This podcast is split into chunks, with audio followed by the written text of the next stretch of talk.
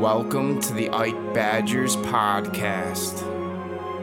My name is Alex Eichstead, and you are listening to season two of Badgers and Friends from Ike Badgers. That's 12 weeks, 12 episodes, 12 players, 12 tremendous conversations.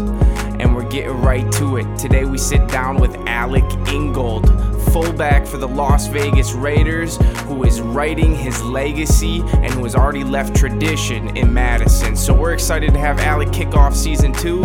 Let's get into it. Alec Ingold, welcome to the show. How you doing? I'm good. It's a good little Tuesday we got right now. It's um, crazy weather, really smoky from uh, California fires, but uh, it's solid, man. How are you doing? I'm doing great. Uh, you know, we're really excited to have you on the show. For those that don't know Alec, he's the rising fullback for the Las Vegas Raiders and a huge reason why Wisconsin is so highly respected when it comes to running backs and a strong ground game. We've said it before. Lost behind the glory of every talented offensive line, lost behind the talent of the dynamic running back is a fullback doing the dirty work, helping put those groups in position to succeed. And a lot of what he does doesn't always show up in the box score, but that doesn't make it any less important. So we're going to cover his journey to Madison, to the NFL, to working in the community, to mentoring the young guys, and so much more. My name is KJ Eichstead. We're here with Alec Ingold, and you are listening to the Ike Badgers podcast. Let's go. Let's go. Uh, let's go. Okay, so Alec, you're from Green Bay area where you went to Bay Port High and dominated as a dual threat quarterback, winning AP Wisconsin State Player of the Year and also Gatorade Player of the Year. So you ended up committing to Northern Illinois to play QB before before reversing course and choosing to sign with Wisconsin as an athlete. And could you tell us about that last minute switch to Wisconsin, like what you remember about it and how you made the decision? Yeah, that was a tough decision for a 7 to 18 year old kid. Uh, you know, your dream, whenever I wrote stuff down, was obviously I want to be an NFL quarterback. And I played football because I loved it, right? And I loved just being with the guys, loved the camaraderie, loved the idea of football, man. And at some point, you know, I, had been going through these camps and I'd been, you know, putting myself out there as an, this athlete recruit because I could run the ball a little bit better and I could throw it.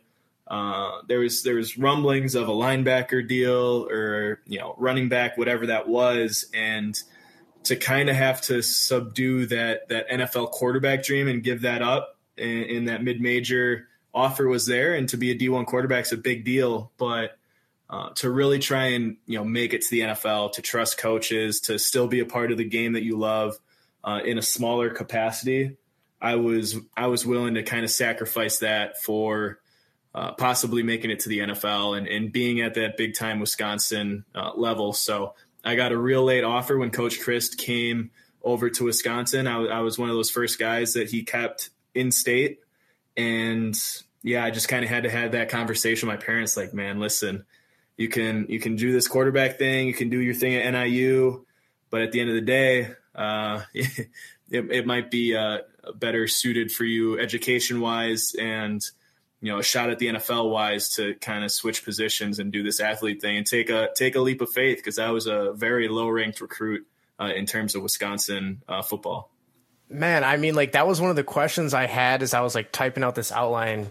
You know, just like the the maturity you would have to have to like make yourself understand. Like even if your parents might have seen this, like say, "Hey, Alec, you know, maybe." There's this route to your wildest dreams, but it, it's not going to be as a quarterback. It's going to be at a position that's called a fullback.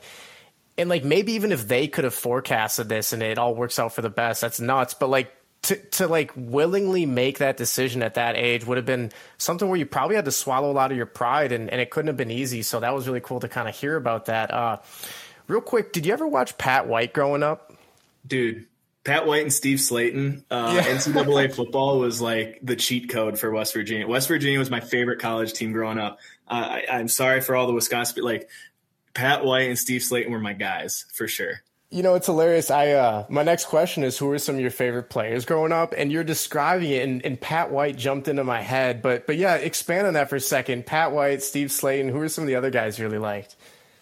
Uh, growing up, it, it, was definitely Packers players um, at the you know NFL level, getting to bump into you know Donald Driver at uh, his show or William Henderson, you know those guys kind of embodied like they were huge role models for me. Ahman Green for sure in the community where they're giving back, and I got to benefit from that as a kid growing up, uh, loving the Packers, loving Brett Favre, all that stuff.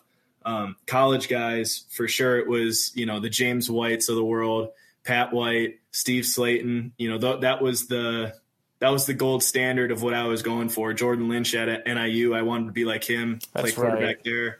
So uh, there, there was a lot of role models I found playing playing the game the right way uh, that I looked up to. Yeah, I mean Pat White, he was an electric guy. I think he tried to convert to a receiver or something in the NFL, um, but he was one of those really fun collegiate guys. So, real quick in high school, do you have a favorite moment from high school ball? Shoot, I think my senior year we had so we had a new turf field going in, and so my entire senior year we played on the road while this thing was getting built. Uh, we played every single game away for like six or seven straight weeks, and then we had a homecoming game against Ashwaubenon with uh, James Morgan, who was committed to Bowling Green to play quarterback. Awesome human being, awesome friend now. Um, but that was kind of the crosstown rivals. We hadn't been home for, you know, like I said, six seven weeks, and we got to play that. It was like one of the only Wisconsin high school football games where two division one quarterbacks were going at it. So yeah. that was uh, that was a big game for us. That was really fun. Uh, you know toughest of competitors and we ended up winning and it was a fun time and we had a lot of fans in the stands. So it was it was cool to kind of have that entire environment built up for that for that high school game. Yeah i mean you know side side question but did you ever watch friday night lights growing up oh yeah big time big time uh, friday night lights like tv show and then also the movie yeah, I, I have to see the movie. The TV show was phenomenal. Just kind of how he transitions from say like East Dillon to West Dillon with uh, Michael B. Jordan. That's pretty cool.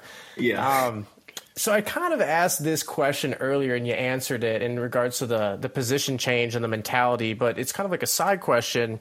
How much did you know being a quarterback really just translate to your on field IQ and, and, and just ability to maybe pick up uh, a different position um, in terms of a fullback who has a lot of varying assignments and has very important tasks every play.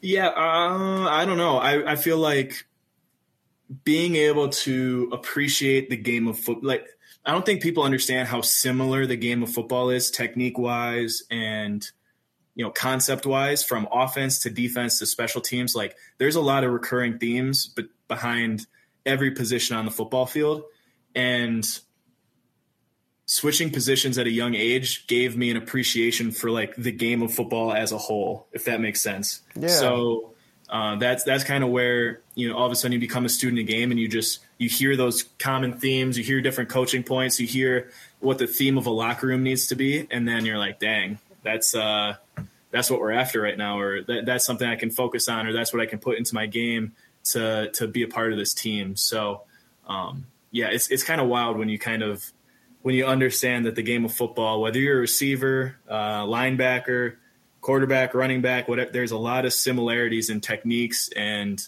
uh, fundamentals of football that really translate well. Yeah, it almost reminds me of like a Greek phalanx, just uh, you know, people locking those shields next to each other. You just got to move as one unit. Um, so, how about this? What's a fun fact about fullbacks the audience might not know much about? Um, a fun fact about a fullback. There's not there's not a whole lot of fun in in the fullback world. um, it, it's it's really gritty, like you said. But I think one of the biggest jobs I have on a football field is communicating to the running back. Okay. So like, I have to, you know, obviously we have running, but we have real smart running backs in our room, um, and especially at Wisconsin, you know, all those guys that I've played with are, are real smart, but at the same time they're getting tackled a lot. They have a lot to think about on their head. So a fullback's job is really to communicate from the quarterback to the running back real quick, real fast before snap. You know what his assignment is, or just a quick reminder of the defense or what look we're in, so that the running back can play fast and really not have to think very much. So it's almost my job to take the thinking away from a running back in the game. Man, you know what's crazy, Alec, is that if you were to if I were to ask you which stat that would translate to in Madden, I don't even know if there would be one that exists. You might say awareness, but it's like talk about something that goes into the success of a team that doesn't exactly show up in the box score. That's really cool. Um, so how about this? Uh, Wisconsin's known for having the reputation of some might call it offensive lineman university, some might call it running back university. Uh, there's a long list of players in the NFL taken, whether it's at the top of the draft, middle rounds, undrafted ranks, coming from all sorts of backgrounds, winning awards. And we touched on, you know, fullbacks don't often share as much in uh, share as much in terms of the glory, but they play this massive role, especially when it comes to guys like Wisconsin running backs having success. Uh, how much pride did it give you to, to really just play an important part in furthering those OLU and running back university traditions at Wisconsin? Yeah, I think uh, Wisconsin kind of embodies this whole idea of like the sum of the individual parts. You know what I'm saying? Like the, yeah, the sum of the, whole, the whole is more than the individual parts. And I think fullback kind of plays into that. That's kind of the epitome of, of that saying. Um, and, and, you can speak a lot. I mean, that's the that's the embodiment of the Wisconsin football program. Uh, just being able to have the communication piece that might not show up on a box score, or having guys that have played or uh, practiced so hard for so long with all those bowl prep and, and the spring ball that's so physical at Wisconsin.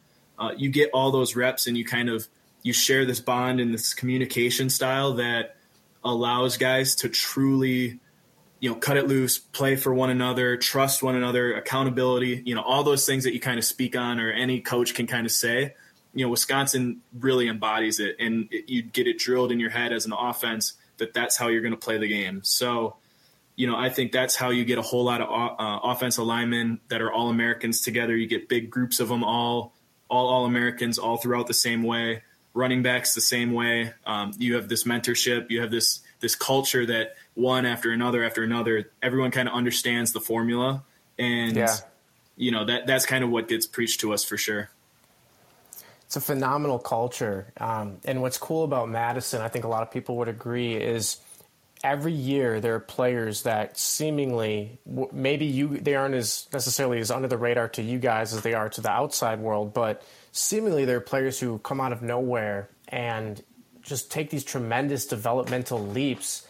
And you know, behind all these high draft picks, uh, NFL players, you know, impact players, collegiate amazing athletes, whatever it might be, is is just like another kid who arrives at Madison as a freshman with a lot to learn. And that being said, Alec, what was it like when you first got to Madison? And were there, there any upperclassmen who took you under their wing? My name is Paul Hanson, founder of Iron Jock Performance Gear out of Oconomowoc, Wisconsin. Iron Jock is the most advanced workout gear and apparel in the world. Every item is scientifically designed with a super fabric called Enduratech, a technology that eliminates 99.9% of all odor causing bacteria. No other athletic and performance apparel has what Iron Jock has. And I guarantee all of it. If for any reason, at any time, you're not satisfied, send it back. No questions asked. Join the Iron Jock Takeover. Shop at ironjoc.com. What was it like when you first got to Madison, and were there, there any upperclassmen who took you under their wing?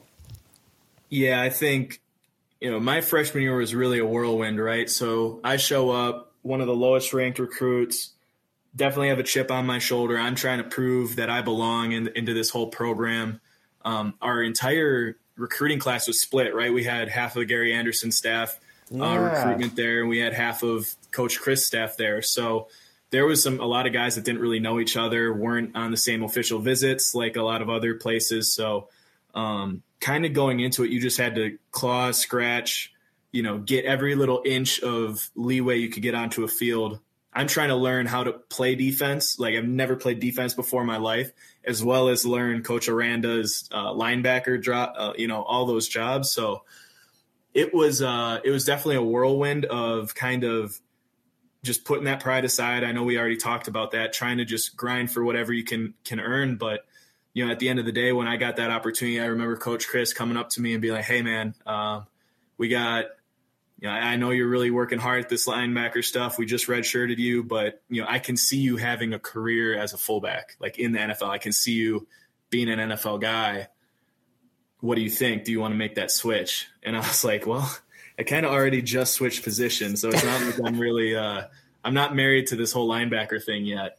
And you know, at that point, it, it was kind of like learn on the fly. You're you're dressing, you're going to all the games now. and that's where Derek Watt really came in and was like, "Hey, Yeah. buddy, like I did the same exact thing, man. Like I, I was a linebacker, I had to switch." He's like, "Just sit with me, listen to me, watch what I do, you know." And I just really just try to soak every second I could with Derek Watt. Uh, you know, I, I look up to him to this day. You know, he's over at the Steelers right now doing his thing on special teams and on offense, and I'm trying to, I'm trying to be like him in special teams and offense just as much as I was that freshman learning from a senior.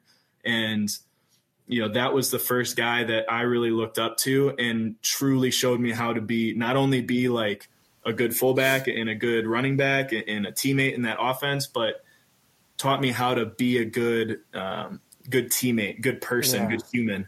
Um, you know, he definitely took me under his wing for sure from from the very beginning, and he didn't need to at all.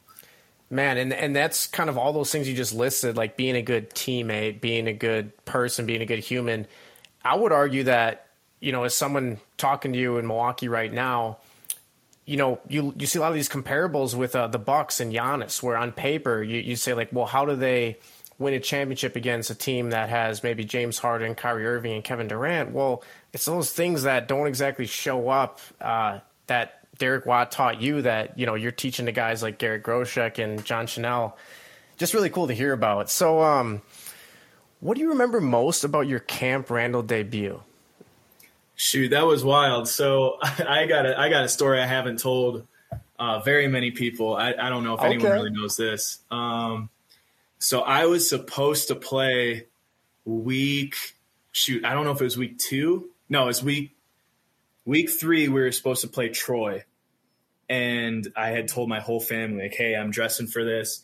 There might be some garbage time. Like I might be be in this time. Like I, I just switched over to running back from fullback, so I'm I'm learning the whole offense. It's been like a week, and this is my first time traveling. Right, I'm super excited. I go to the team hotel, and I'm rooming with Taiwan Deal, and there's like a morning walkthrough that I didn't know about, Oh and no! we we missed the morning walkthrough. We were late.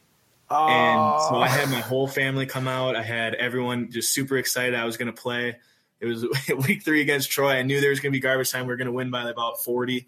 And I was late to that morning walkthrough and they, they just benched me. They're like, oh, this, this freshman, he doesn't know what he's doing.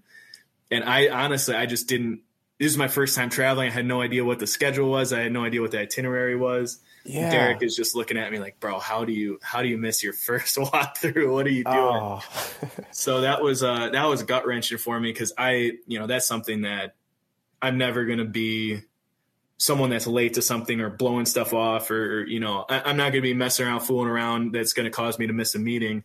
So I was honestly just like waiting around, super excited in my hotel room. You know what I'm saying? Oh And, man, uh, you had good intentions, and I bet you, you know, you learned the hard way from that. You know, and like like you said, you probably take it with you to this day, and make sure to double check the itinerary or whatever.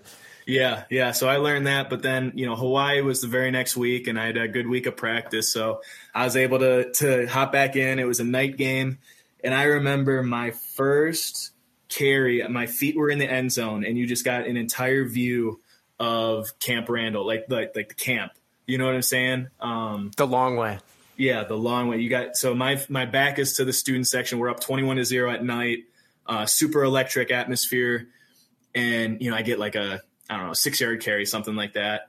And the second we we call the same exact play, and I go the wrong way. It's like my second play, and I, I run the wrong way. Bart Houston hands it to me backwards, like backhands me the football.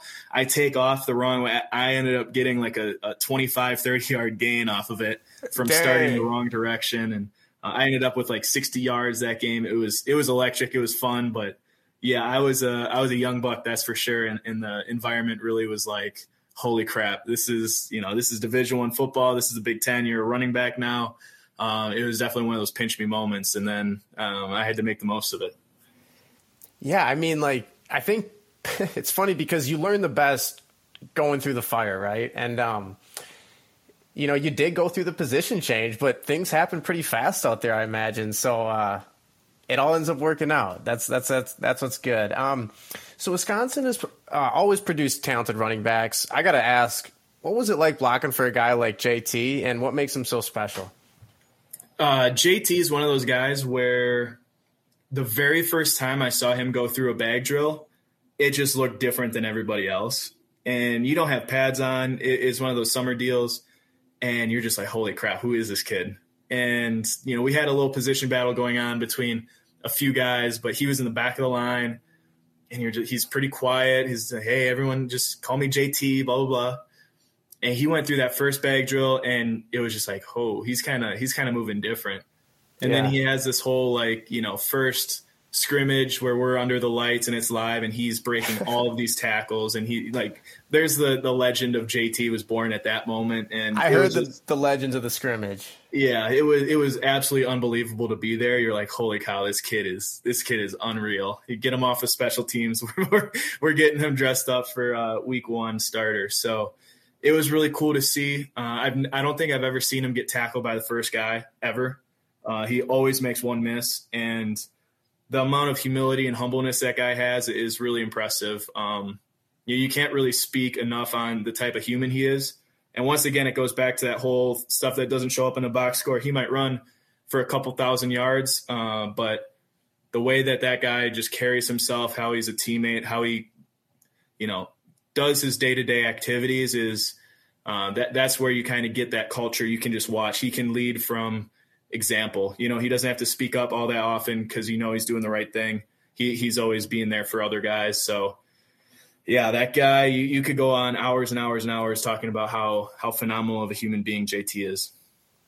Yeah, we certainly heard some legendary you know stories. Uh, one of my favorite stories actually was told uh, by Collin Larsh when he was a freshman. He needed some gloves, and the equipment manager was like well, what do you need these gloves for? You know, you just freshman kicker, whatever. And long story short, you just couldn't really get the gloves. But then uh, JT was like, "Here, man, take mine." And like JT, of course, got the other gloves, and and it's just like something small like that, where it doesn't matter if you're the, you know, the best guy on the team or the last guy on the bench. Like you hear these stories about him really taking a team first leadership approach, and uh, the Badgers had so much success. That was just a lot of that was a really fun era.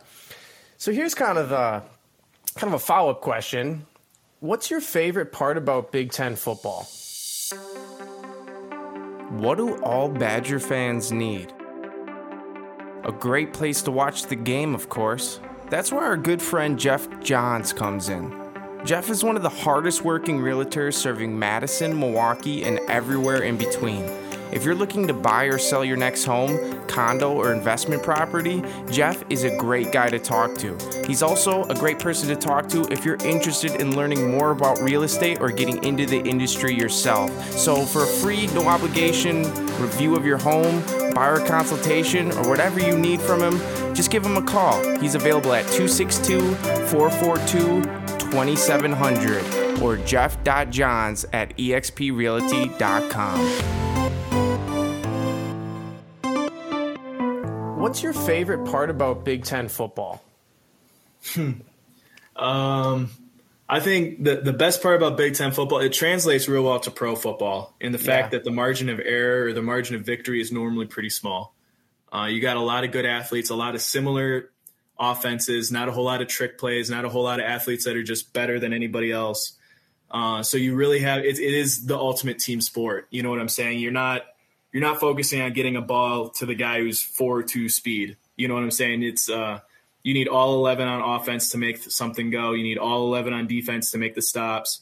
Uh, you know, you need the kicking game. Everything matters in Big Ten football, and I think that's one of the best parts about uh, college football in general. Is there's mistakes that are made, there's big plays that are had, but at the end of the day, it's what team is the best team, most prepared team um, which is why I think you see so much excitement and upsets are so amazing in the Big Ten because it really takes everybody to be on their screws in order to win a game in the Big Ten.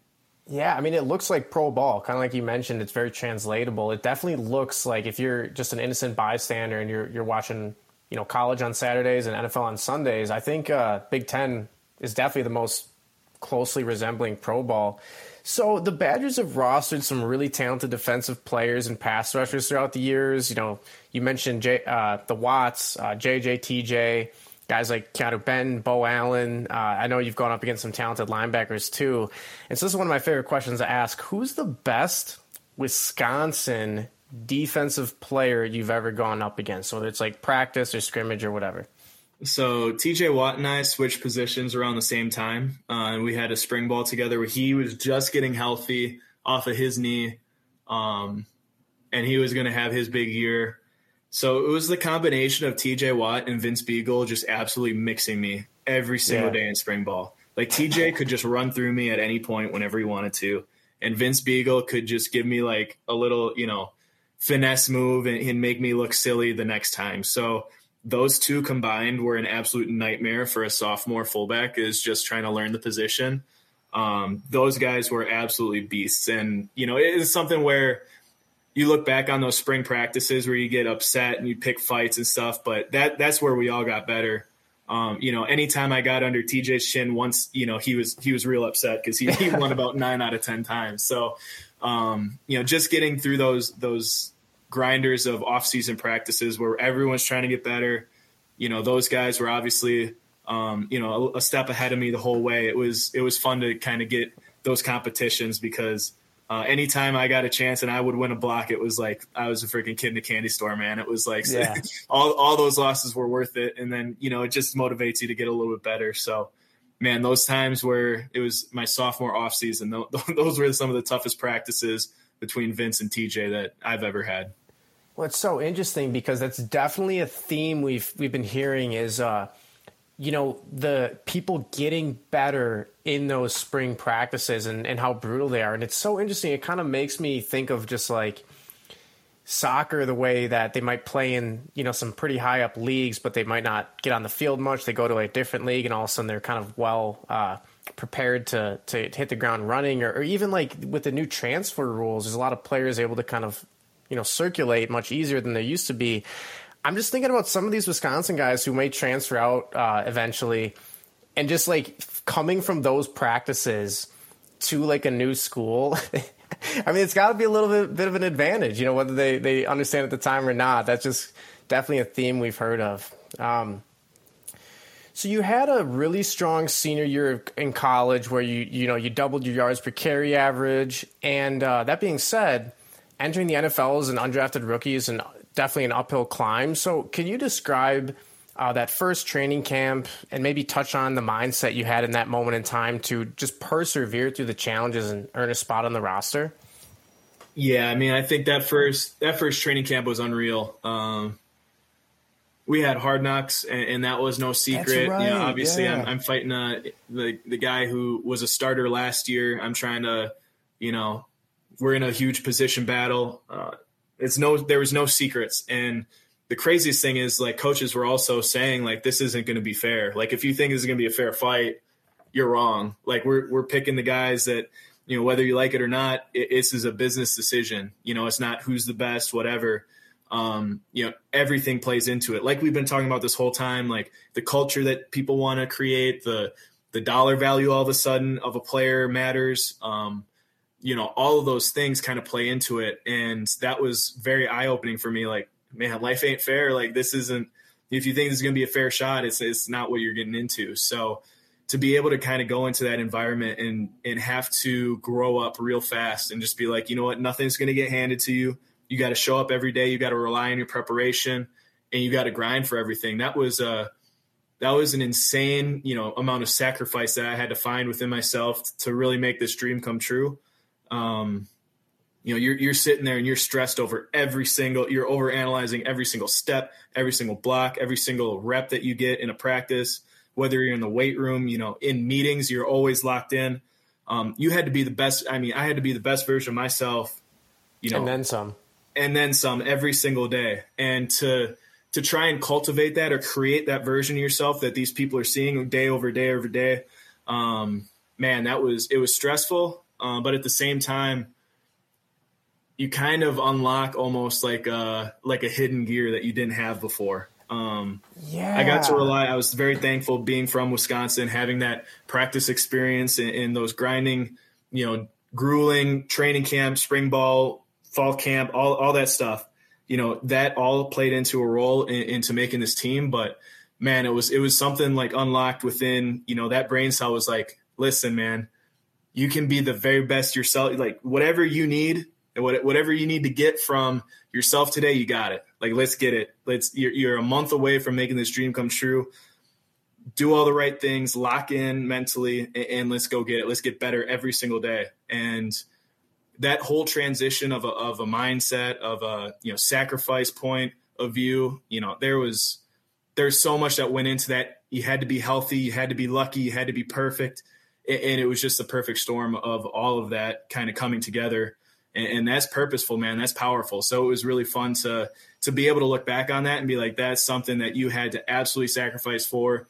You know the moment of preparation that, that you've been putting in and then that opportunity of a lifetime all came in at one time and, and it all worked out for the for the better. So man that was uh, that was a crazy camp that is for sure well, it's so interesting because when you're you're kind of giving your answer, I was thinking about just like the the mentality that you carry with every day that we've talked.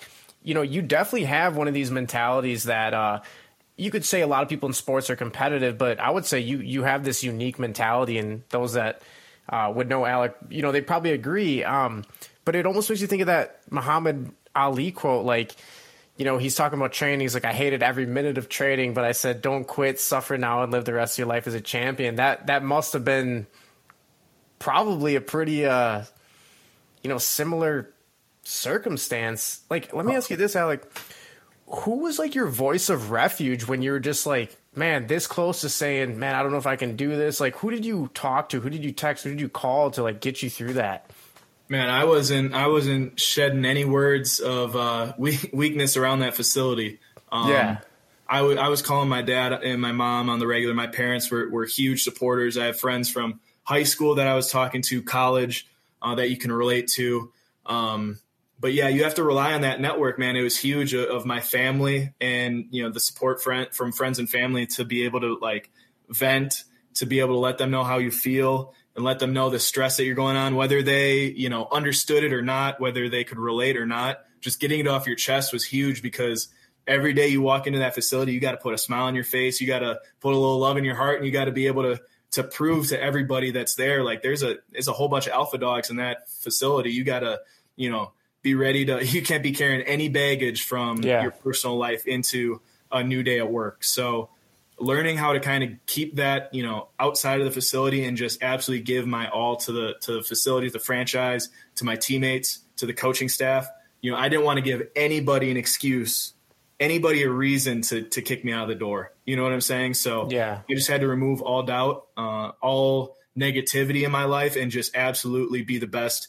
Every time you woke up, just be the best version of yourself and you know, being able to kind of vent to those those family members that have been there from absolute day one, you know, that was super helpful for me. Being able to, okay, you know, these people that there might be struggle, but everyone's struggling, so I can put a smile on my face. I can move a little bit faster today. I can go through stretch a little bit better than I did yesterday. And you just find those little little victories, those little games that you can just keep playing with yourself to keep going and keep improving. Yeah, I mean, man, you know, it just sounds like an insane experience. So one last question about the pre-draft process. Did you get asked any like unique questions uh, that, in hindsight, you're like, oh, that was kind of funny um, during like some of these interviews? Yeah, so I tried to, you know, be myself as best I could. I, I didn't want to give any like fake answers or like any macho man like yeah. um, BS stuff because, like, you know, at the end of the day, like a team that wants me is going to get me. You know what I'm saying? So I, I didn't want to like put on a front or anything. So uh, there was one question they were asking me like, what you know okay it's the last day of spring ball what are you going to do? Like what what do you do after your, your very last practice of spring ball? And i was like i don't know i'd probably you know wake up call my dad maybe get some wings with my my buddies my roommates and maybe play around of golf. Yeah. and the guy apparently like it got back to me that he thought that was one of the best answers he ever gotten because most guys will be like oh you know i'll watch some film take a protein shake get in the weight room you know probably like try and max out or something and he's like, dude, nobody does that after spring ball. Like, I want to yeah. know what you're actually about afterwards. And he's like, he's gonna get some wings and play golf with his boys. Like, that's that's the type of guy I want. So, um, you know, just being brutally honest, that was that was kind of one of the craziest answers that I, I was just maybe a little too real about that that I wasn't watching uh, the extra hour of film after the last spring ball practice. But you know, at the same time, it's it's all about being with the boys, being with the guys, and you know, that's what I was all about.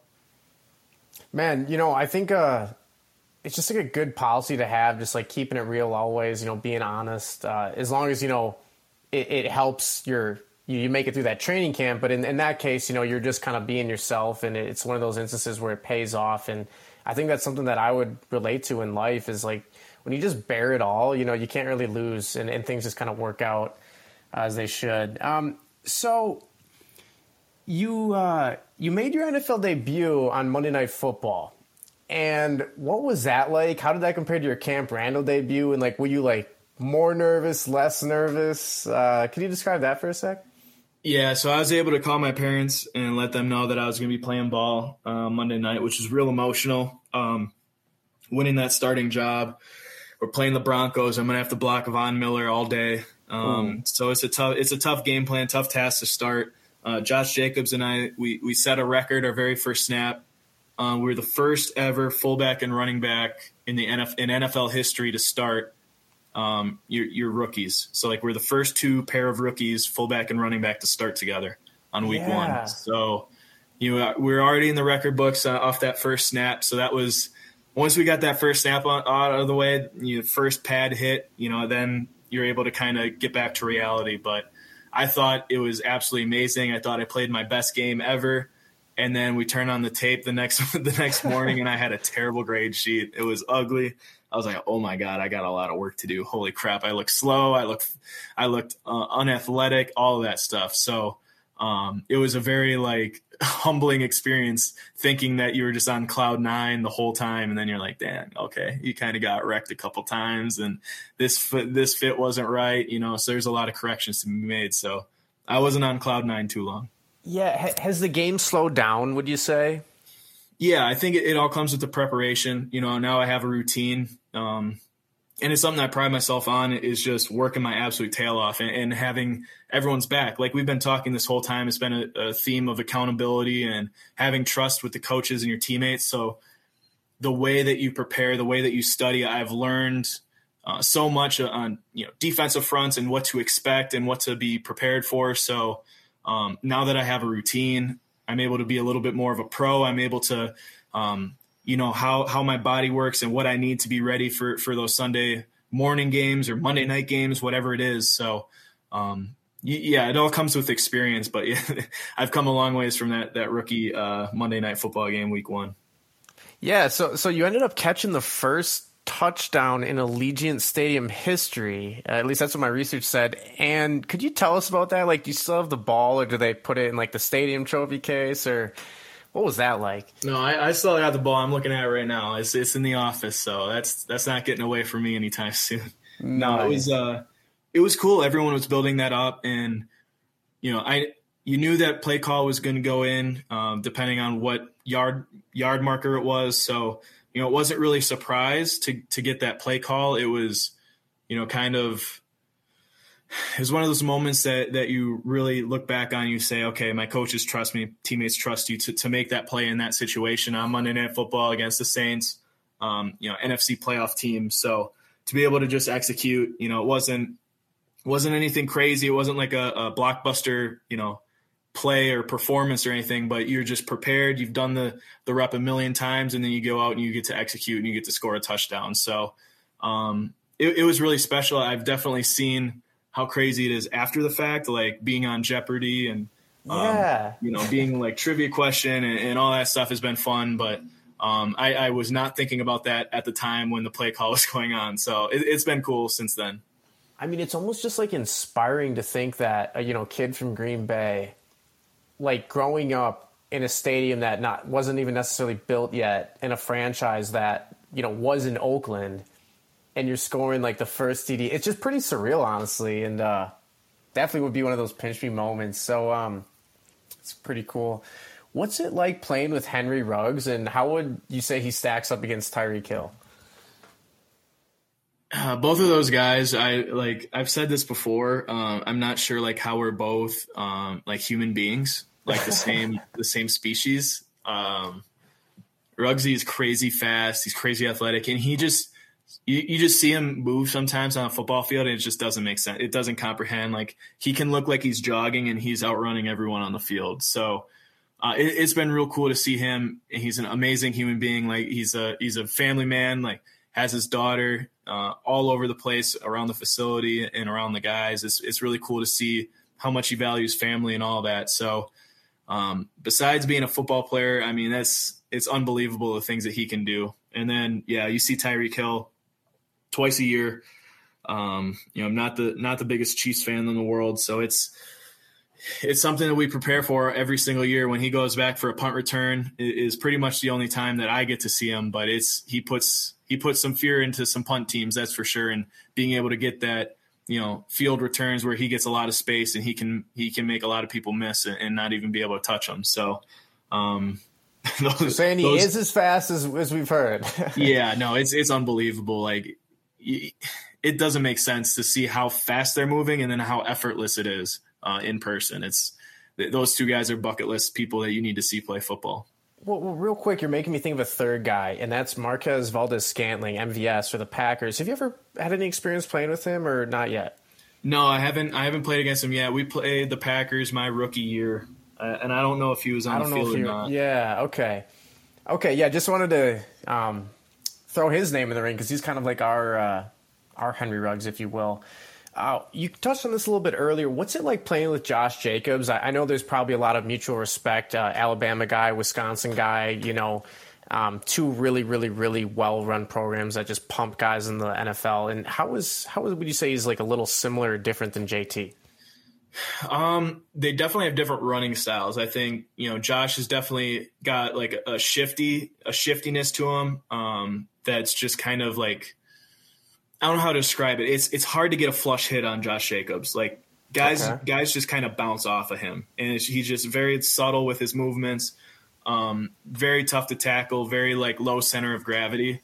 Whereas JT is very much like he's a higher cut guy who can has that sprinter speed that can get away from people, and then also kind of if you get a flush hit on him, you better be coming with a lot of steam because he really drops his shoulder pads and, and lowers a boom on you if that makes sense. So they're they're two very different runners, but when it comes to their preparation, when it comes to the way they are as a running back overall, like in their their demeanor, very yeah. very similar. Good people, uh, first and foremost, and then second off, they they really, you know, they're a lot smarter than uh, the average running back. You know, they they know what looks they are, they know where to put their eyes, they can you know, pick up pass pro, they're selfless. Um, you know, so in that aspect, they're very similar, but the way they run the ball is completely different, which is pretty cool. Yeah, you know, I think it was it might have been John Chenal or, or it might have been Groshek who was saying uh, JT like if you threw a block in front of that guy, he would quote unquote make you right. I believe the term was, and and you just had confidence like blocking where if you got your guy off to the left or off to the right that he would make it right. Is that kind of um, how they say it? I guess. Yeah, yeah, they um, they definitely set up their blocks, right? So there's every single run play, there's two reads. And and that's just across the NFL, that's just football every time. You, you got a, like a pre-snap read where you, you see where the alignments the alignments are.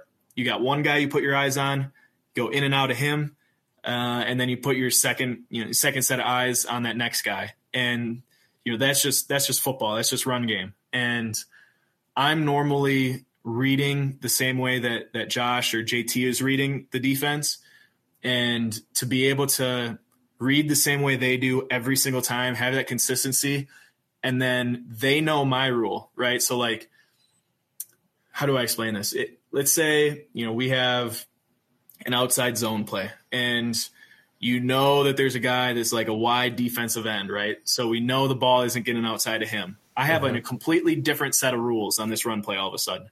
Well, Josh and JT, they know that. So they they can they can predict, they can comprehend, they they already know, you know, depending on where I put my helmet, that's where the cut is, that's where the yards are. So to be able to go through those reps together and build that camaraderie almost, you know, they're able to play so much faster because we can trust each other. We can see the same thing. Our eyes are seeing the same thing. They're reading the same thing so that when the play happens and that contact happens, they're up the field for eight yards untouched instead of in the backfield, you know, dashing around for two, three yards. Yeah, no, that's actually really interesting to hear. Thanks for expanding on that. So, how about this, Alec? Can you share with our listeners a skill or technique you're working to get better at? I think it's, I'm really working on my consistency. Um, yeah.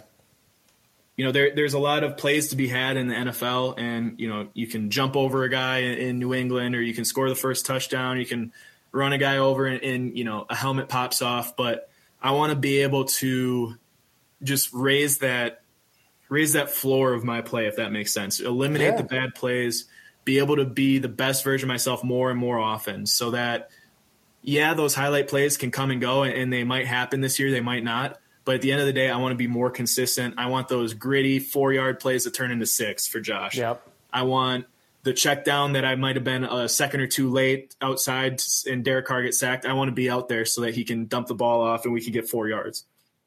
Being able to be kind of that safety valve or someone that that's able to kind of make every play just one or two yards better, three or four yards better. Uh, I feel like that's going to be able to raise the standard of our offense and you know help our team out the best that I can. So just eliminating those bad plays and just making every single play just one or two yards more efficient uh, that's my main goal. Man, I think uh, you know one of my favorite phrases is just like the differences in the details, and, and it, sounds like you're just talking about the details. So I, I love to hear that. Uh, so, so this is definitely been looking forward to asking about this. Um, in your own words, you're very big on legacy and do some pretty cool uh, off the field work involving financial education and other life skills that aren't always taught in school, uh, but are really important nonetheless. Could you talk a little bit about your doing that and how our listeners uh, might get involved if they'd like to support the mission? Maybe who who these uh, things are for, and, and, just like that. Yeah. So um, I've been working pretty hard on this money mini camp idea. Uh, it's um, it's a combination of the financial literacy education I've gotten from the University of Wisconsin, um, and, and combining that with personal development, and that's something that UW athletics, NFL is big on. I've been big on just kind of studying that stuff on my own. I know a lot of people are reading nowadays on personal development, how to be a better version of yourself. Um, so I kind of created a curriculum, right? And it is for high school age kids at risk Title One high schools. So if you don't know what Title One is, it's kind of like there's a threshold of like 75, 80% of your students are on lunch assist. Um, you're, you're, considered a Title One school. Um, I'm trying to get the amount of financial literacy to those kids as well as the personal development. So I created this curriculum, like I've been saying, where day one, these kids show up and they learn everything they need they need to know about savings, budgeting, a spending plan, a savings plan, credit, debit, um, insurance, online banking, you know, everything that you could think of uh, in a 21st century you know realm of financial literacy and how much that is changing how much money works uh, differently than anything else that they're learning in, math or social studies or whatever they're learning in, high school nowadays. It, really hits on how money can be a tool for you how to value your time and, really how to maximize the efficiency in every single dollar that you earn and every dollar that you spend um, after you kind of worry about that financial literacy piece, you come back the next day and we talked about um, everything to do with being the best version of yourself. So we go through social media, how you're portraying yourself to other people. Uh, do you have a LinkedIn account? What is a LinkedIn account? How can it help you uh, yep. in a job search? I talk about goal setting, being able to write down a goal, address your biggest fears, um, being able to overcome those fears and, and, be the best version of yourself. Then we talk about um, being being a, a public speaker or how to how to present yourself publicly. So there's elevator pitches that we can talk about. There's um, the power of your own name, what your name means on a Google dic- dictionary definition, and what you want to define your name as. How you speak on your goals to to a future employer, to a friend, to a family member. How to share those messages with them, and then going into resumes, cover letters, and then job readiness. We get them all a job interview for open NFL positions, um, wow. just in, in a mock uh, setting. So we put on a camp for 30 kids at the Boys and Girls Club out in Madison. Uh, we went to the Edgewater Hotel and, and we did this two day event, and it was it was outstanding. From showing up at 8 a.m. It was early for a bunch of these 16 year old kids in the summer. They're used to sleeping in until 11:30 noon, but on that second day when they were doing those mock interviews and we had real job recruiters coming out and they were blown away by the way they were shaking hands, telling stories, being able to fit their personal objectives into the mission of, of this company or this job. Uh, it, it, was a real proud dad moment seeing yeah. all these kids uh, just absolutely crush these interviews and take away something tangible in their life. Um, so they're not only, you know, understanding how money works, but they're they're understanding how to get a job, what type of jobs they can be looking for, how to find them, how to portray yourself professionally. So um, I'm definitely working on you know growing and expanding, uh, following through Instagram and LinkedIn and you know Twitter nowadays. Social media is definitely the biggest thing, but um, we got a we got a big football season coming up, so I'm going to be putting a lot of this stuff on the back burner until next off season. But yep. it'll be really cool to see the community kind of come around. We got videos, we got testimonials now, we have a proof of concept, so to speak, and, and, we have kids that have gone through it already and given good feedback and, and how to improve and, and, what the best parts were. So um, that's that's legacy, that's a purpose, that's changing lives, that's you know, if I'm just a football player that I feel like I've failed, you know what I'm saying? I, I think I need to do something with this platform and to be able to show kids how much they have to work for what they want, uh, how to be the best version of themselves, and kind of giving them a blueprint and being like, all right, you can go get your dream job, but now what? What's your purpose? Yeah. How are you going to help the community? How are you going to give back? How are you going to be a great, uh, great father, husband, wife, mother, daughter? You know what I'm saying? So, just being better people all over the place, um, and, and then also learning a little bit about financial literacy is really that purpose off the field that I've kind of grown to love, and that's something that I'm I'm hoping to grow. You know, eh, from Madison, Wisconsin to who knows where. I mean, just unbelievable stuff. I really want to drive home the point that they don't really teach this in schools. You know, like I had a personal finance course that I had to go out of my way to take in high school, and none of this was required. It was kind of like I had to go and seek it out. And the two things that stuck with me all these years. Like, how much stuff did you really use back from then?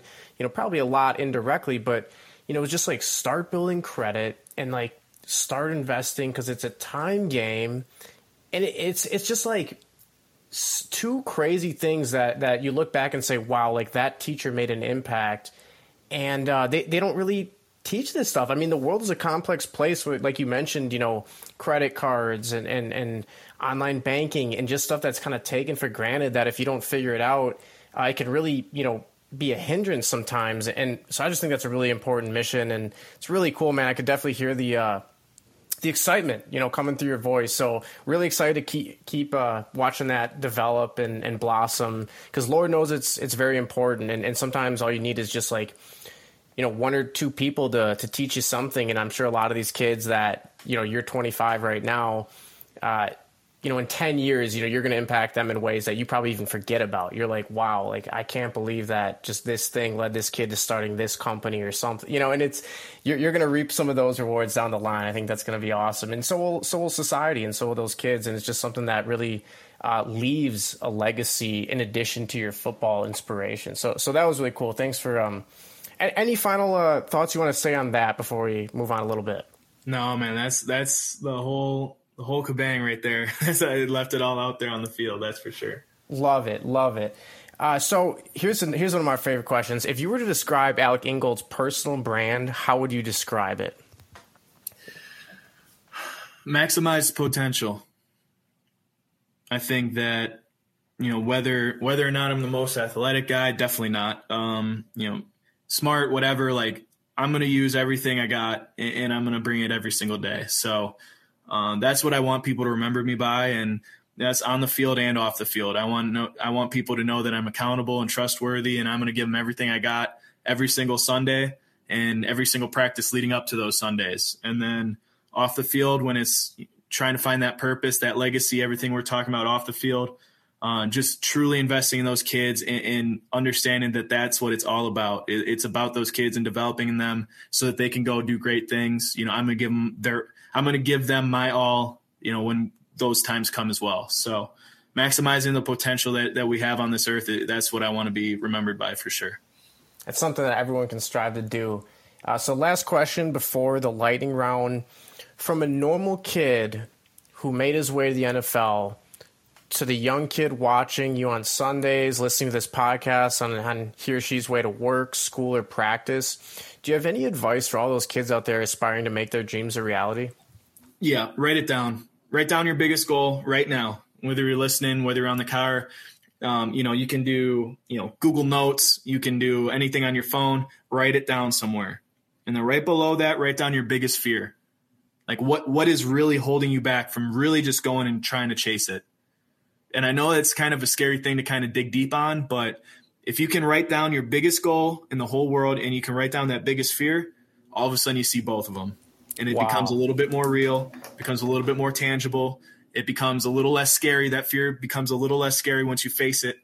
And then that, that goal just gets a little bit closer and closer and closer every time you're able to kind of go get it. You're, you're, able to see it over and over again. Uh, and, you know, that's not a dream anymore. It's a goal.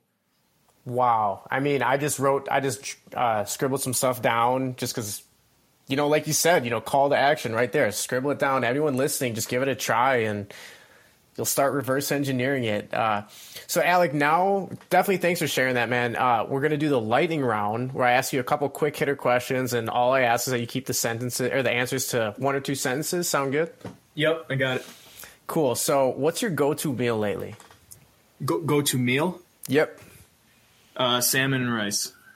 Delicious. Love salmon. Who's a musical artist you've been listening to a lot this year? J. Cole. Apple Music or Spotify? Apple Music. First app you open in the morning? Twitter. a good book you've read? Lead for God's sake. Okay. Uh, favorite movie or favorite TV show? Sandlot. Favorite class you've ever taken? uh, consumer behavior in uh, in college at UW. Yeah, no, I, I took that uh, at UWM actually. That was kind of interesting. Next place you want to visit? Uh, Italy. Favorite sport outside of football? Baseball. Okay, so I guess this is like uh, one of those questions I I asked everybody, but we already talked about this. If you if you could start or pursue any charity, what would it be? Uh, would it be just to com- com- you know keep expanding off your um, you know current initiatives, or is there like some far left field idea that you're like, you know, if everything lines up, I'd like to do this one day? Yeah, I think like having uh, besides the whole uh, financial literacy thing, I think it would be some sort of development for high school or youth football in Wisconsin. Yeah, keep keep the sport alive. Um, we always like to wrap up our show this way. How's the family and how's Alec Ingold, the person, doing? Family's good. I miss them like crazy. Uh, they're all back home. Besides, my fiance is out here in Vegas with me, which is awesome. Um, but yeah, family's back home. They're crushing summer break.